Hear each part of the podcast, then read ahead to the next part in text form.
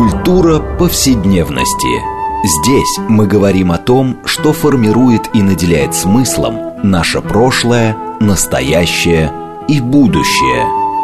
Ведущая, главный редактор издательства «Новое литературное обозрение» Ирина Прохорова. Культура повседневности. Программа предназначена для лиц старше 16 лет. Здравствуйте! Мы продолжаем цикл передач под общим названием «Культура повседневности». Напомню нашим радиослушателям, что эта программа посвящена разнообразным темам, связанным с нашими ежедневными практиками, различными укладами жизни, всему тому, что мы часто пренебрежительно называем бытом. Однако наша программа стремится показать, что многие стороны повседневной жизни являются важнейшей частью культуры и во многом предопределяет и формирует ее развитие. А сегодня мы поговорим о моде, о которой мы часто разговариваем, мы часто возвращаемся к этой проблеме с разных точек зрения. И темой нашей сегодняшней передачи будет экспериментальная мода.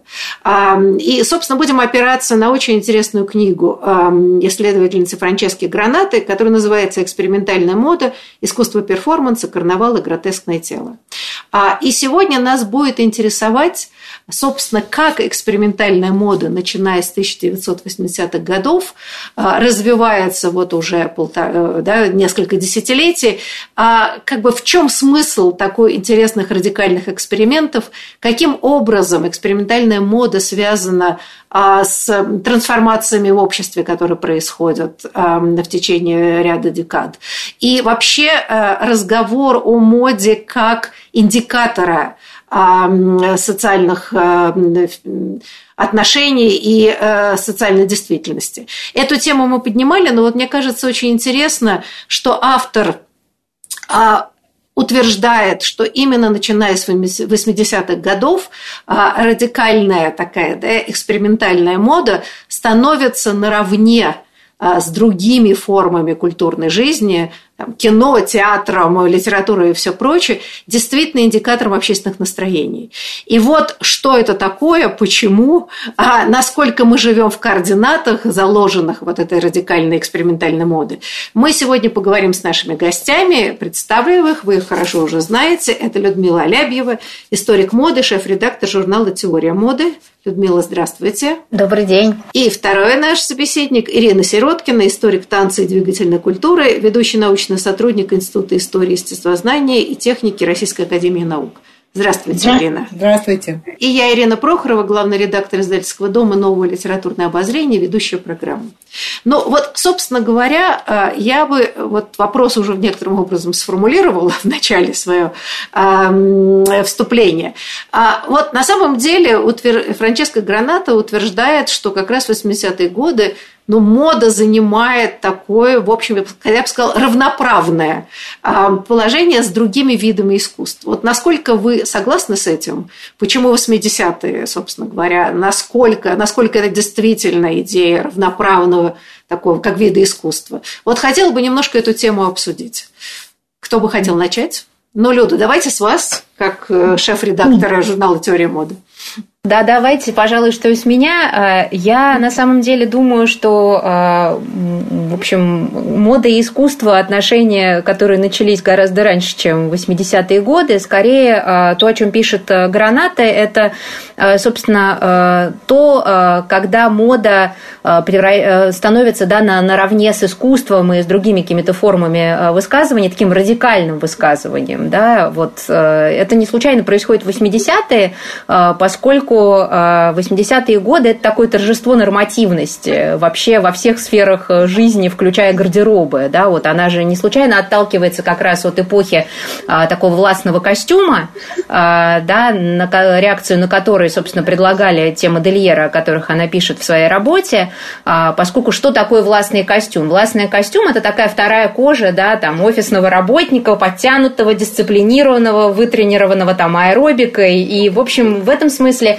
вот это вот как бы э, реакция, да, э, где, так сказать, вот были предложены какие-то очень радикальные э, высказывания на тему телесности и нормативности, она, наверное, в 80-е, ну, как-то, да, наиболее, что ли, ожидаема уже была. Это вот и случилось. И ровно мода здесь стала таким, как бы, рупором вот этой ненормативности, карнавальности и такого гротеска.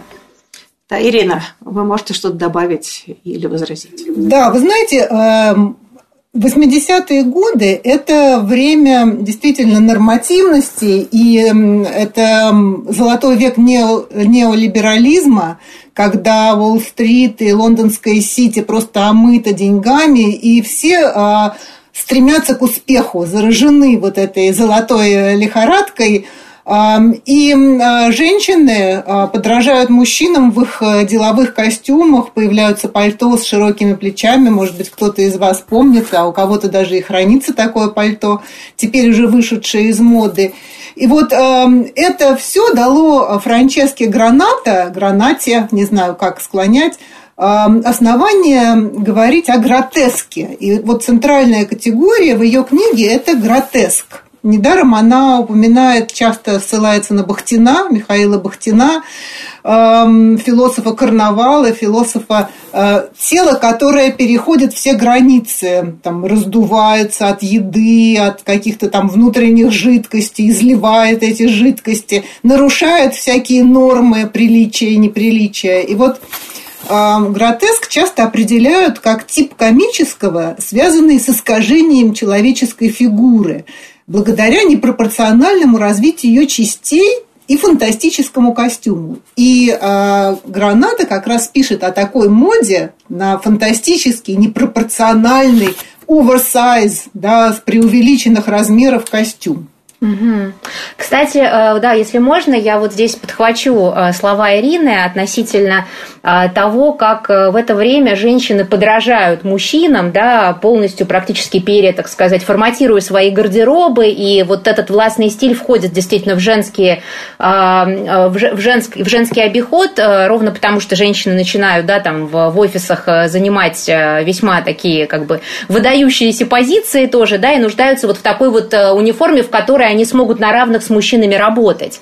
И а, вообще 80-е – это торжество маскулинности, это так, торжество такой мужской формы, закрытой, дисциплинированной, контролируемой. И вот то, о чем Ирина сказала, да, про контроль, как бы, да, и гротеск, который противостоит этому контролю, и тело, которое э, просто разрывает все эти границы, это на самом деле отсылка к более непокорному женскому телу. Не случайно та же Граната в своих размышлениях о дизайнерах, о которых она пишет, она как раз говорит, э, в частности, да, там, о материнском теле или о теле ненормативном, да, того же перформера Ли Бауэри, о котором мы, наверное, сегодня будем много говорить, да, который был очень тучным, и Люсьен Фрейд э, рисует его, да, восхищенный его вот этим, да, таким необычайным телом-телом.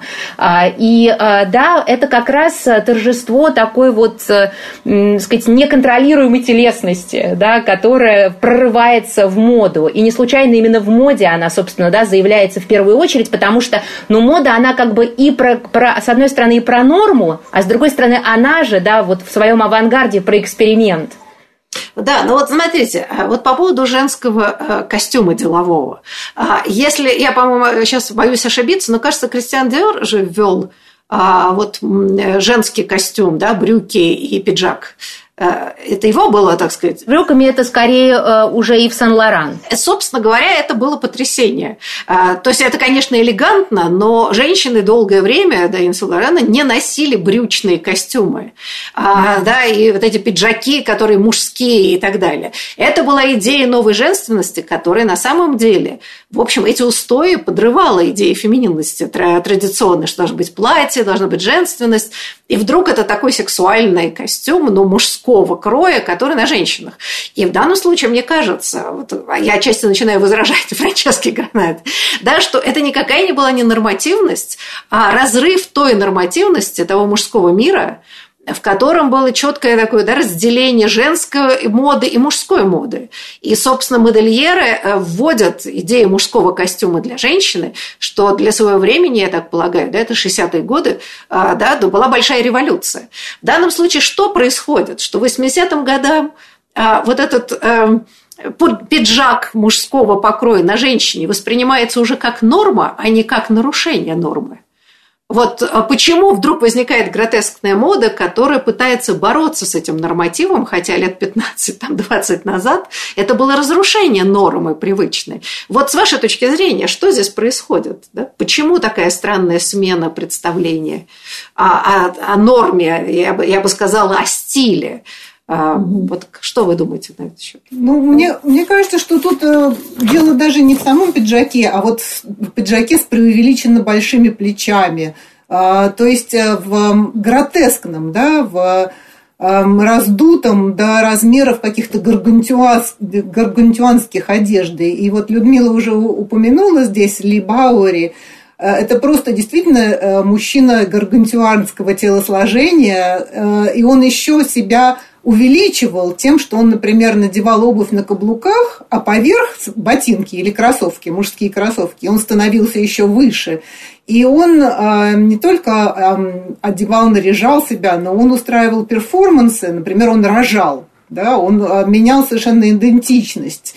И а, рожая, он а, это все скроп, сопровождалось кровью и там вздутиями, и вдруг появлялась новая жизнь на свет. И он уже становился каким-то совершенно непонятным ни мужским и ни женским существом. Да? И вот а, речь идет о смешении, смешении границ. Не просто женщины а, узурпируют мужскую одежду, мужской костюм, а и женщины, и мужчины Э, начинают проявлять свою телесность как-то э, другим э, протестным образом. Ну да, не, не как бы не, не, не, не, не, так, не так, как принято, да, то есть не, не нормативно именно что. Потому что то, о чем вот вы говорили, Дмитриевна, про все эти изменения, которые происходят в женском гардеробе, благодаря заимствованиям из мужского, они как раз, да, вот действуют по этой, так сказать, такой вот бинарной как бы схеме, да, то есть из мужского переходят в женское. Здесь речь идет действительно о сломе а, и об эксперименте, когда а, сама как бы телесность нормативная, да, становится, собственно, объектом вот этого расшатывания. И, кстати,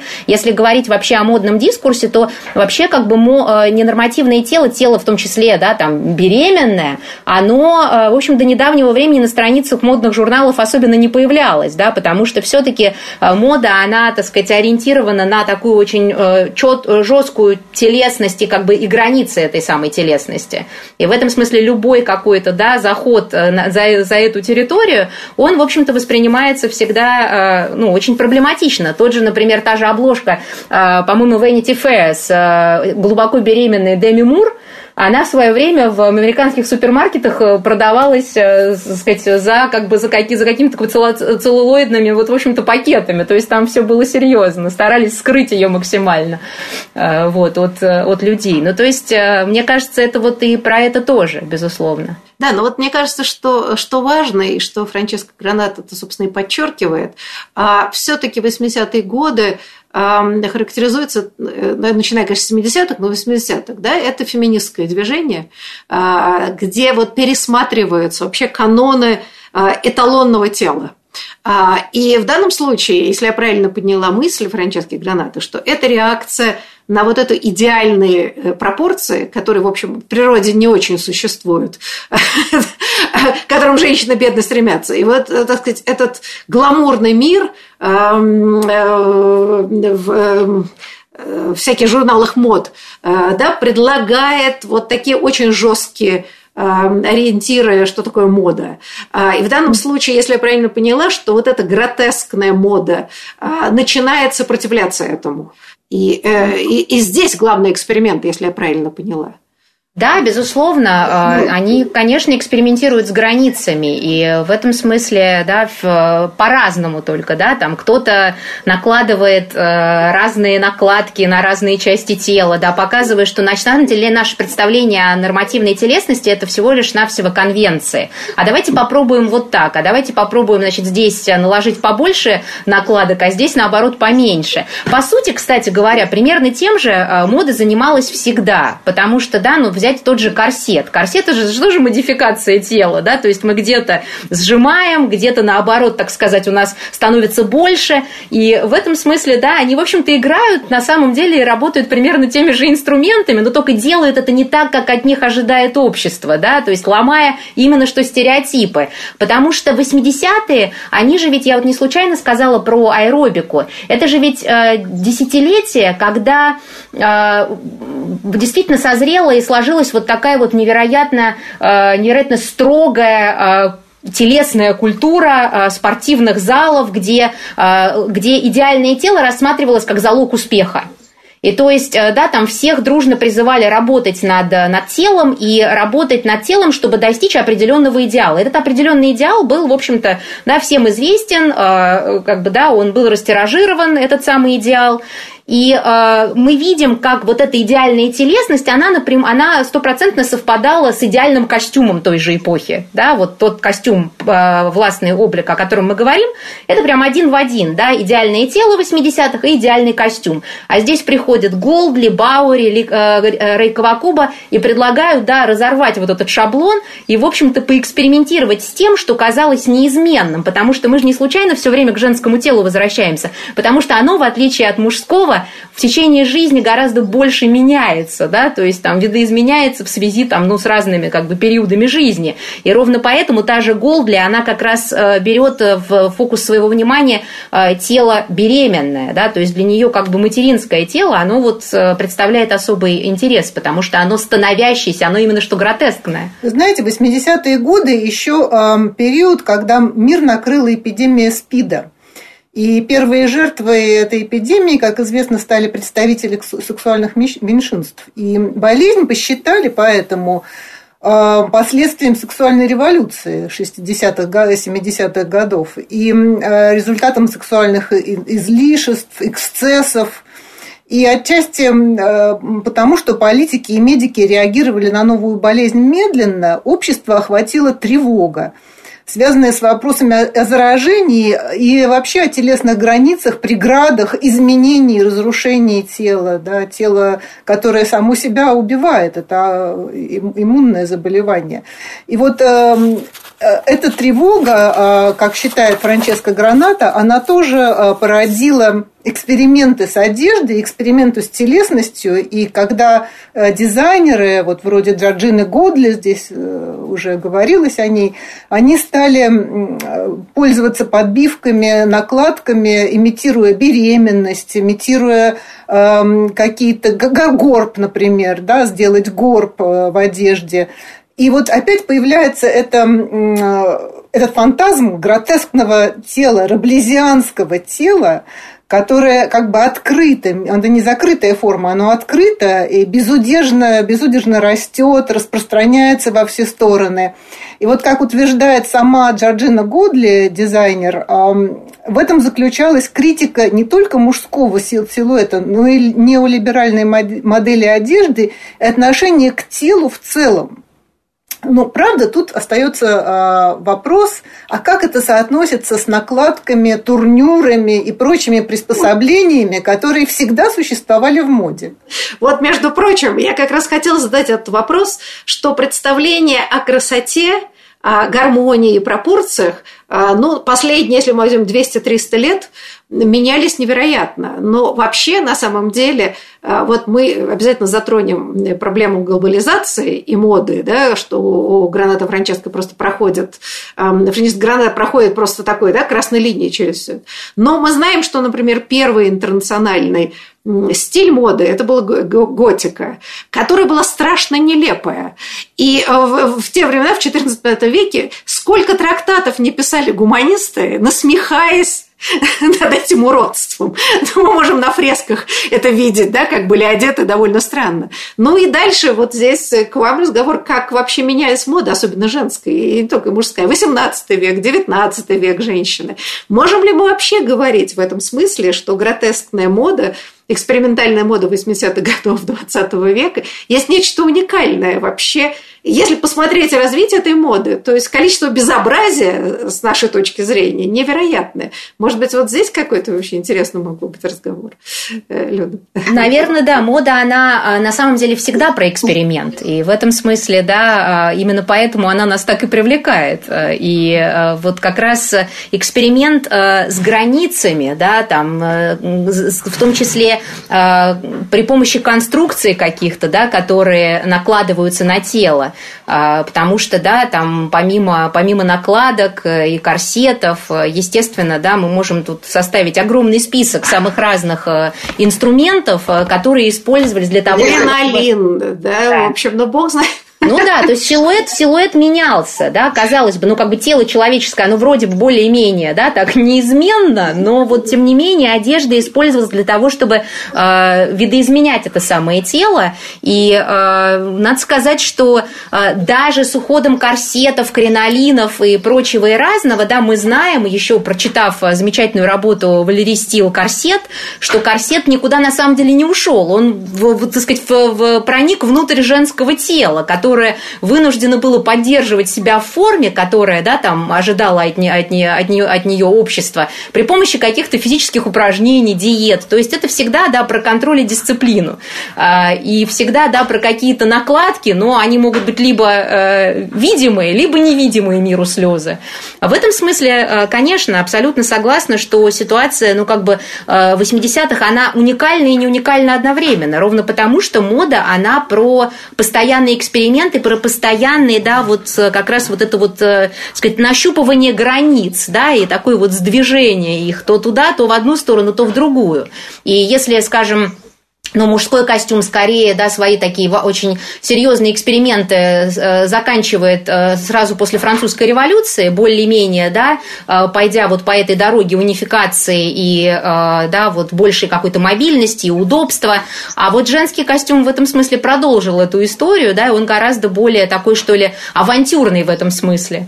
Да, но еще, хотя, конечно, общее есть, и мода экспериментальная, и все такое, но знаете, в 90-е годы появляется такое направление, когда э, этот эксперимент производится очень сознательно. Да, и он даже получает название деконструкция или деконструктивный стиль в одежде. И вот один из его представителей, э, бельгийский дизайнер Мартен Маржела или Маржела, в общем, поскольку он француз, да, э, ударяем на последний слог, Маржела, он делает такой oversize, да, э, то есть сверхразмерные одежды, но он берет, например, одежды Барби и Кена, Кен, который, значит, мужской, мальчиковый эквивалент Барби, и увеличивает их до огромных размеров. Вот идет такая безудержная игра. И он делает какие-то, использует тряпье, рецикляж, такую рваную одежду, а, пластиковые пакеты для мусора. И, а, то есть это а, эксперименты скорее напоминают эксперименты сюрреалистов да, в 20-30-е годы. И это не просто мужское женское, да, тут идет как бы деконструкция, и одежда становится унисекс. Да, появляется вот то, что объединяет и мужчин, и женщин. Да, на самом деле Маржелло, он же не случайно один из таких главных героев «Гранаты», потому что она как раз, да, обращает внимание на а, ряд его коллекций, которые экспериментируют и с размером, и с, а, да, вот, с самой категорией вообще того, что может быть модно, потому что Маржелло по большому случаю, по большому счету показал, что модно может быть все. То есть ты можешь найти, да, там некоторое количество использованных, не знаю, там Э, платьев или ремней или, или гребешков и сделать из этого какую-то э, вещь и это модная новая вещь, да, то есть э, в этом смысле он очень так, э, сказать, ремесленно к этому ко всему подходил. Что еще важно для Маржеллы, а, он показал одежду как бы в процессе становления, да, потому что до 80-х годов все-таки мода это законченные вещи, да, это вещь сшитая, э, где ни одна ниточка не торчит, а вот э, в 90-е годы и 80-е еще как бы, да, начинают потихонечку уже японцы все это расшатывать, а 90-е они в принципе показывают нам изнанку моды и показывают, а как вещь сделана, да, никто не пытается спрятать ниточки, да, а вот показать, а вот оно, пожалуйста, выглядит вот таким образом в становлении. Мы вынуждены прерваться на самом интересном месте, но это будет ненадолго, так что, пожалуйста, не переключайтесь. Мы скоро продолжим разговор об экспериментальной моде.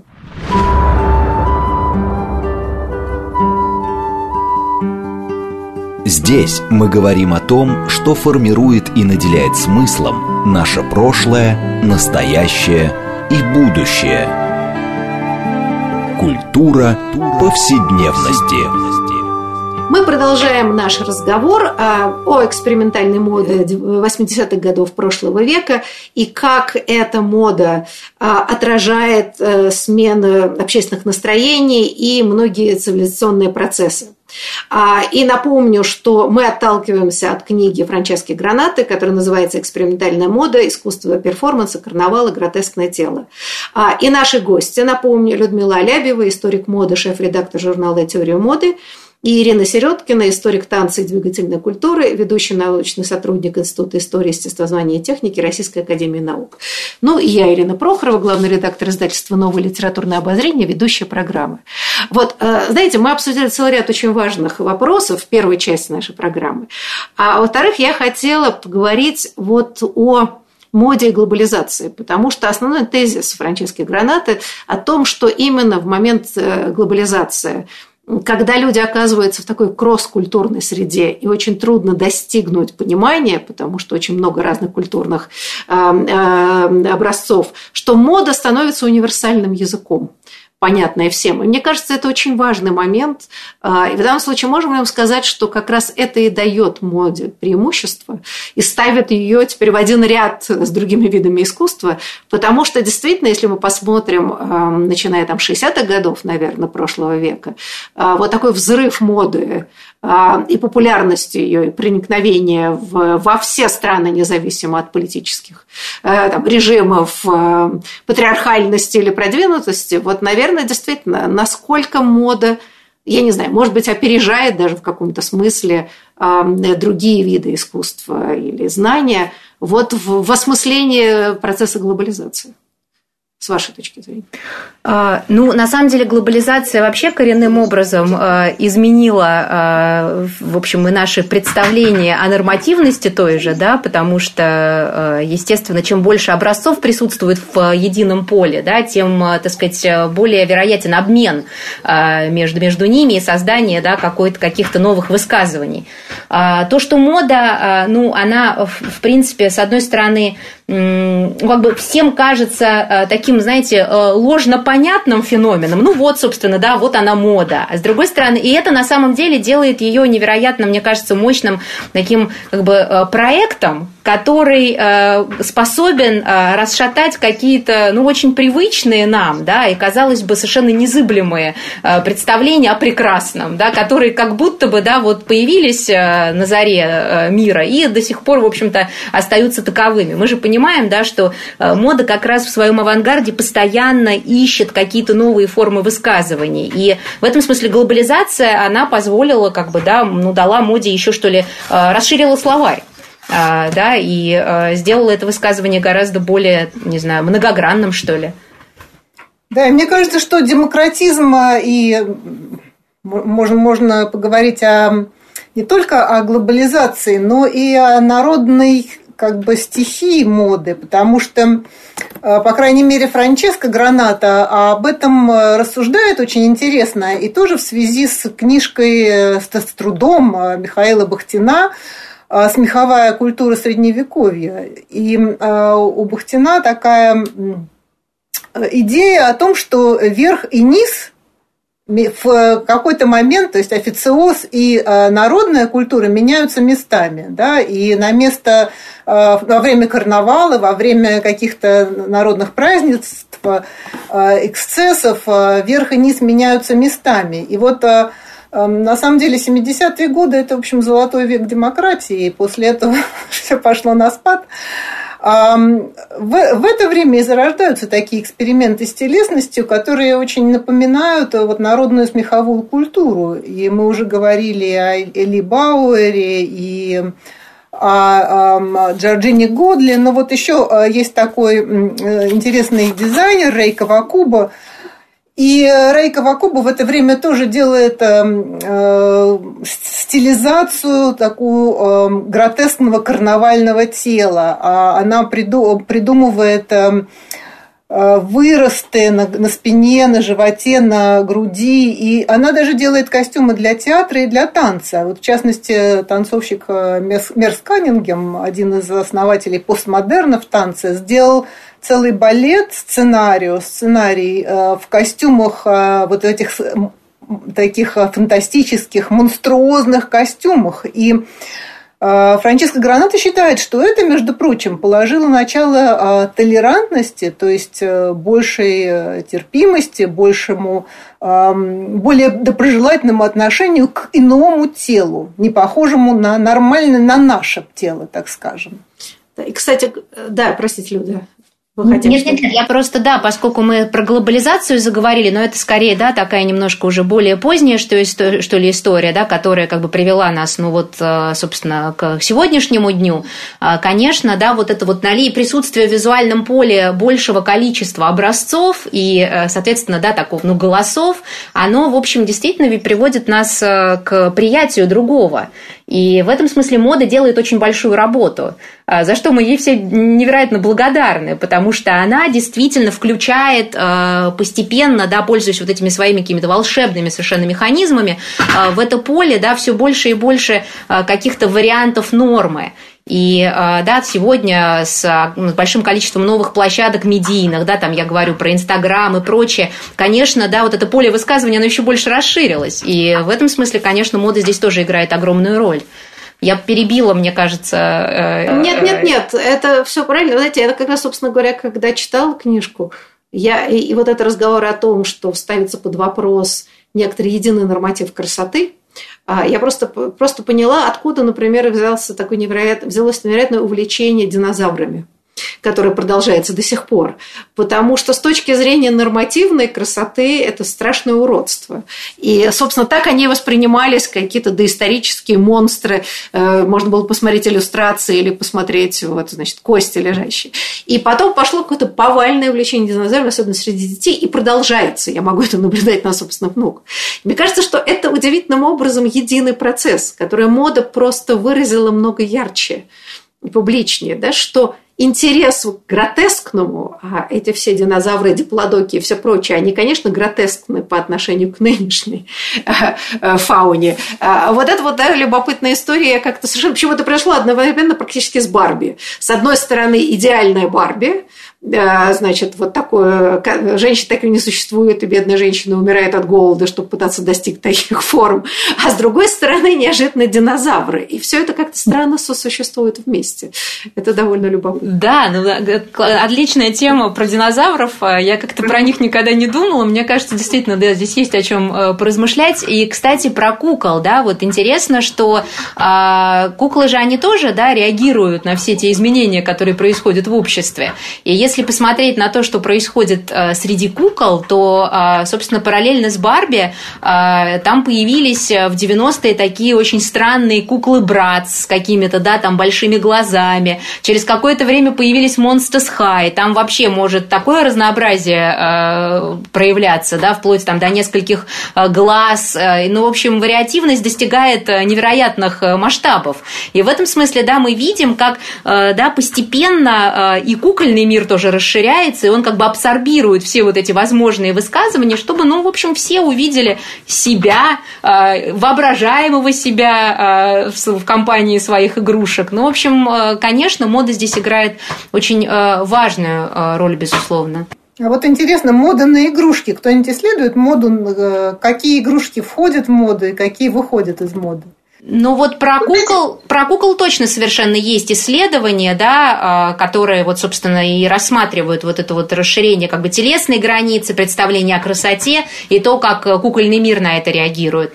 Ну и наверняка, да, есть какое-то, может быть, более широкое исследование игрушечного мира, но действительно игрушки это же зеркало вообще культуры. Ну, скажем, да, Звездные войны возникает приблизительно в это же время, где большое количество вот якобы инопланетных существ, которые все безобразны по отношению к идее человека. После этого появляется огромное количество игрушек, вот этих инопланетных, всяких монстриков и так далее. И, и еще как бы у Франчески Граната там же тоже есть такая важная мысль, как постепенно мода проникает в кино, и гротеск в кино становится очень важной частью э, вообще новой эстетики. А, так что в этом смысле, да, вот мне кажется, мода удивительным образом угадывает иногда и предугадывает э, какие-то изменения, которые потом происходят и в литературе, в кино и во многих других э, сферах культуры. А, но вот мне на самом деле еще хотелось бы поговорить, и уже несколько раз упоминался здесь Михаил Бахтин, с его бессмертной книгой Франсуа Рабле «Народная культура Средневековья и Ренессанса». И что очень важно, что, собственно, Франческо Граната прямо говорит, что вся книга ее построена на концепции Бахтина, и что она считает, что его теория карнавала, народной культуры и, собственно, культура гротеска идеально подходит под, значит, да, для описания ситуации 80-х годов и вообще современности. И я первый раз как-то подумала, что действительно Бахтин, которого, оказывается, можно куда угодно приспособить, и он будет абсолютно прав. А вот, может быть, мы немножко бы все-таки поговорили Бахтине вот в приложении, да, казалось бы, к идее экспериментальной моды. А, но ведь она цитирует Бахтина, где он а, вот сейчас хочу найти, да, э, в одном из примечаний Бахтин пишет, что было бы интересно проследить борьбу гротескной классической концепции тела в истории одежды и моды. Э, он это не развивает, но на самом деле он в 30 году, в 1930 году ставит проблему, которая решается 50 с лишним, начинает решаться 50 лет спустя. Мне кажется, что это потрясающее прозрение. Вот с вашей точки зрения, действительно ли эта теория так идеально прикладываемая к идее эксперимента и гротескного тела? Я с удовольствием поговорю об Бахтине, потому что, в, кстати, 80-е годы – это время а, пика популярности Бахтина.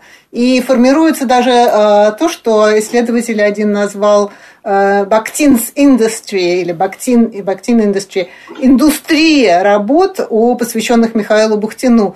И я тоже отдала дань этому увлечению, о чем совершенно не жалею. Э, я училась в университете и ехала в метро, сидела, читала книжку «Проблемы по этике Достоевского». Рядом со мной сидел мужчина, он так посмотрел через плечо, потом на меня и сказал, о, вы тоже бахтианка? И я думаю, что Бахтин очень украсил тогдашнюю гуманитарную мысль и теперешнюю гуманитарную мысль. И, конечно, он очень подходит для анализа моды. И более того, мне кажется, очень часто теория моды достаточно плоская. Она не берет вот этого глубинного слоя, глубинного пласта культуры, в котором как раз и занимается Бахтин. Я рассказала смеховая культура средневековья. Это работа не Бахтина. У Бахтина, конечно, называется книжка а, Франсуа Рабле. Да, ну, э, то есть Франсуа Рабле надо включить обязательно. И вот когда я писала рецензию на книжку э, Франческо Граната, я назвала это «Раблезианство на подиуме». Вот. И мне самой понравилось это название, что вот эти гаргантюа выходят и маршируют по подиуму. Это очень по-бахтински, по-бахтиански. А, ну, на самом деле, да, мне сам очень, э, как филологу, конечно, приятно, что э, огромная работа замечательная написана, да, как э, такой в диалоге с э, текстом Бахтина. И когда у нас была презентация книги, я как раз, э, да, вот э, сказала Франческе о том, что замечательно, что у них как бы, да, вот такой случился диалог во времени. Э, но э, надо сказать, что гранаты не единственные, кто использует э, и отсылает к работам Бахтина среди теоретиков моды. Это один из самых, наверное, цитируемых, цитируемых философов, потому что действительно проблематика гротескного тела и карнавальности, она необычайно удачно ложится в, в, модное, в модное поле, да, то есть здесь есть э, с чем работать, и э, даже, ну, как бы эпохи, э, где, казалось бы, может быть, такого эксперимента с, с телом нет – он там есть. И Бахтина там тоже можно вполне, вполне использовать, потому что, да, вот то, о чем мы как раз сегодня говорили в связи, да, с этим интересом моды к изменению телесных границ, да, там, накладки, корсеты, турнюры и прочее разное, это же все время, да, вот какой-то такой э, карнавал, который, в общем, никуда из моды на самом деле не уходит. И э, в этом э, смысле, да, я бы сказала, что Бахтин, он наряду с, э, не знаю, там, если, так сказать, вот составлять какой-то золотой список э, э, философов и теоретиков, которые, э, которым, ну да, там, необходимо отдать дань теоретикам моды, то Бахтин, конечно же, в эту десятку, безусловно, входит. Да, но вот на самом деле, что ведь у Бахтина невероятно много описаний одежды.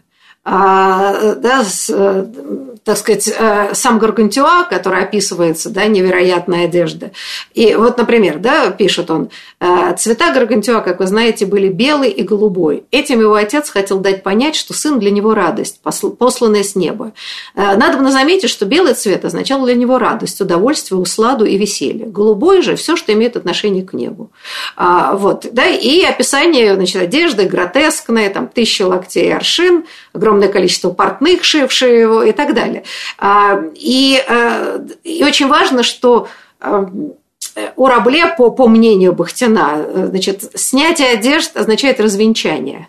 И тут же мы вспоминаем на самом деле да, новое платье короля а, и вообще идея ну, я не знаю, там, обнаженности как срама и так далее. Да? То есть, на самом деле, мне кажется, то, что Бахтин невероятно уловил, и понятно, что материал у него был перед глазами, а именно революция и с ними, вот, так сказать, да, вестимирятными революции, да, все эти игры с одеждами тоже ранее революционных лет.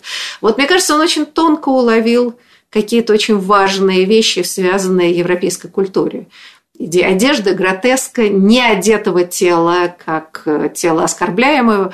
И в данном случае удивительно, как правда, как легко это укладывается в объяснение очень многих социальных процессов, происходящих в мире моды. Да, Бахтин один из источников э, вот этой гротескной моды 80-х, а другой источник, как мне кажется, его упоминает Граната, это комедия Дель Арте которая была очень популярна, в том числе у русского авангарда, да, театральный авангард и э, авангард художественный э, бредил э, всеми этими Пьеро и Коломбинами с подвязками.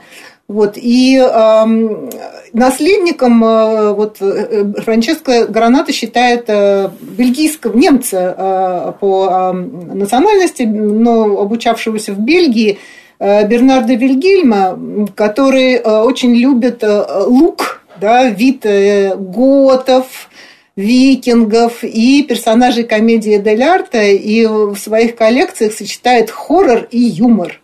Вот. А его дефиле – это такие целые спектакли с фантазмагорическими декорациями, с мизансценами, которые э, производят, э, ну, имеют вид хорошего перформанса и передают вот ощущение такой порога, лиминальности, как говорят исследователи перформанса, такое магическое, вызывает магическое ощущение трансформации, происходящей с человеком. И в общем, он э, использует стратегии снижения, вот переворачивания верха и низа, кемпа, и достигает при этом э, эффекта, который Бахтин э, назвал переворачиванием верха и низа. Знаете, но вот э, мне еще кажется важный момент, э, то, что Франческо Граната много описывает разных дизайнеров, берет с ними интервью, они высказывают какие-то очень важные вещи. Но вот э, с вашей точки зрения, эти все эксперименты, невероятных, да, всех, так сказать, ярких этих красок, да, невероятных силуэтов, насколько они все-таки проникли в моду, то, что называется прет-а-порте? Вот они изменили очень сильно как бы идею моды каждодневной, не знаю, праздничной, или это все-таки остался такой эксперимент в некотором смысле высокой моды? Вот с вашей точки зрения. Думаю, что, безусловно, проник, э, потому что все эти э, эксперименты мы сегодня можем наблюдать э, не только в претапорте, а вообще в бюджетных магазинах.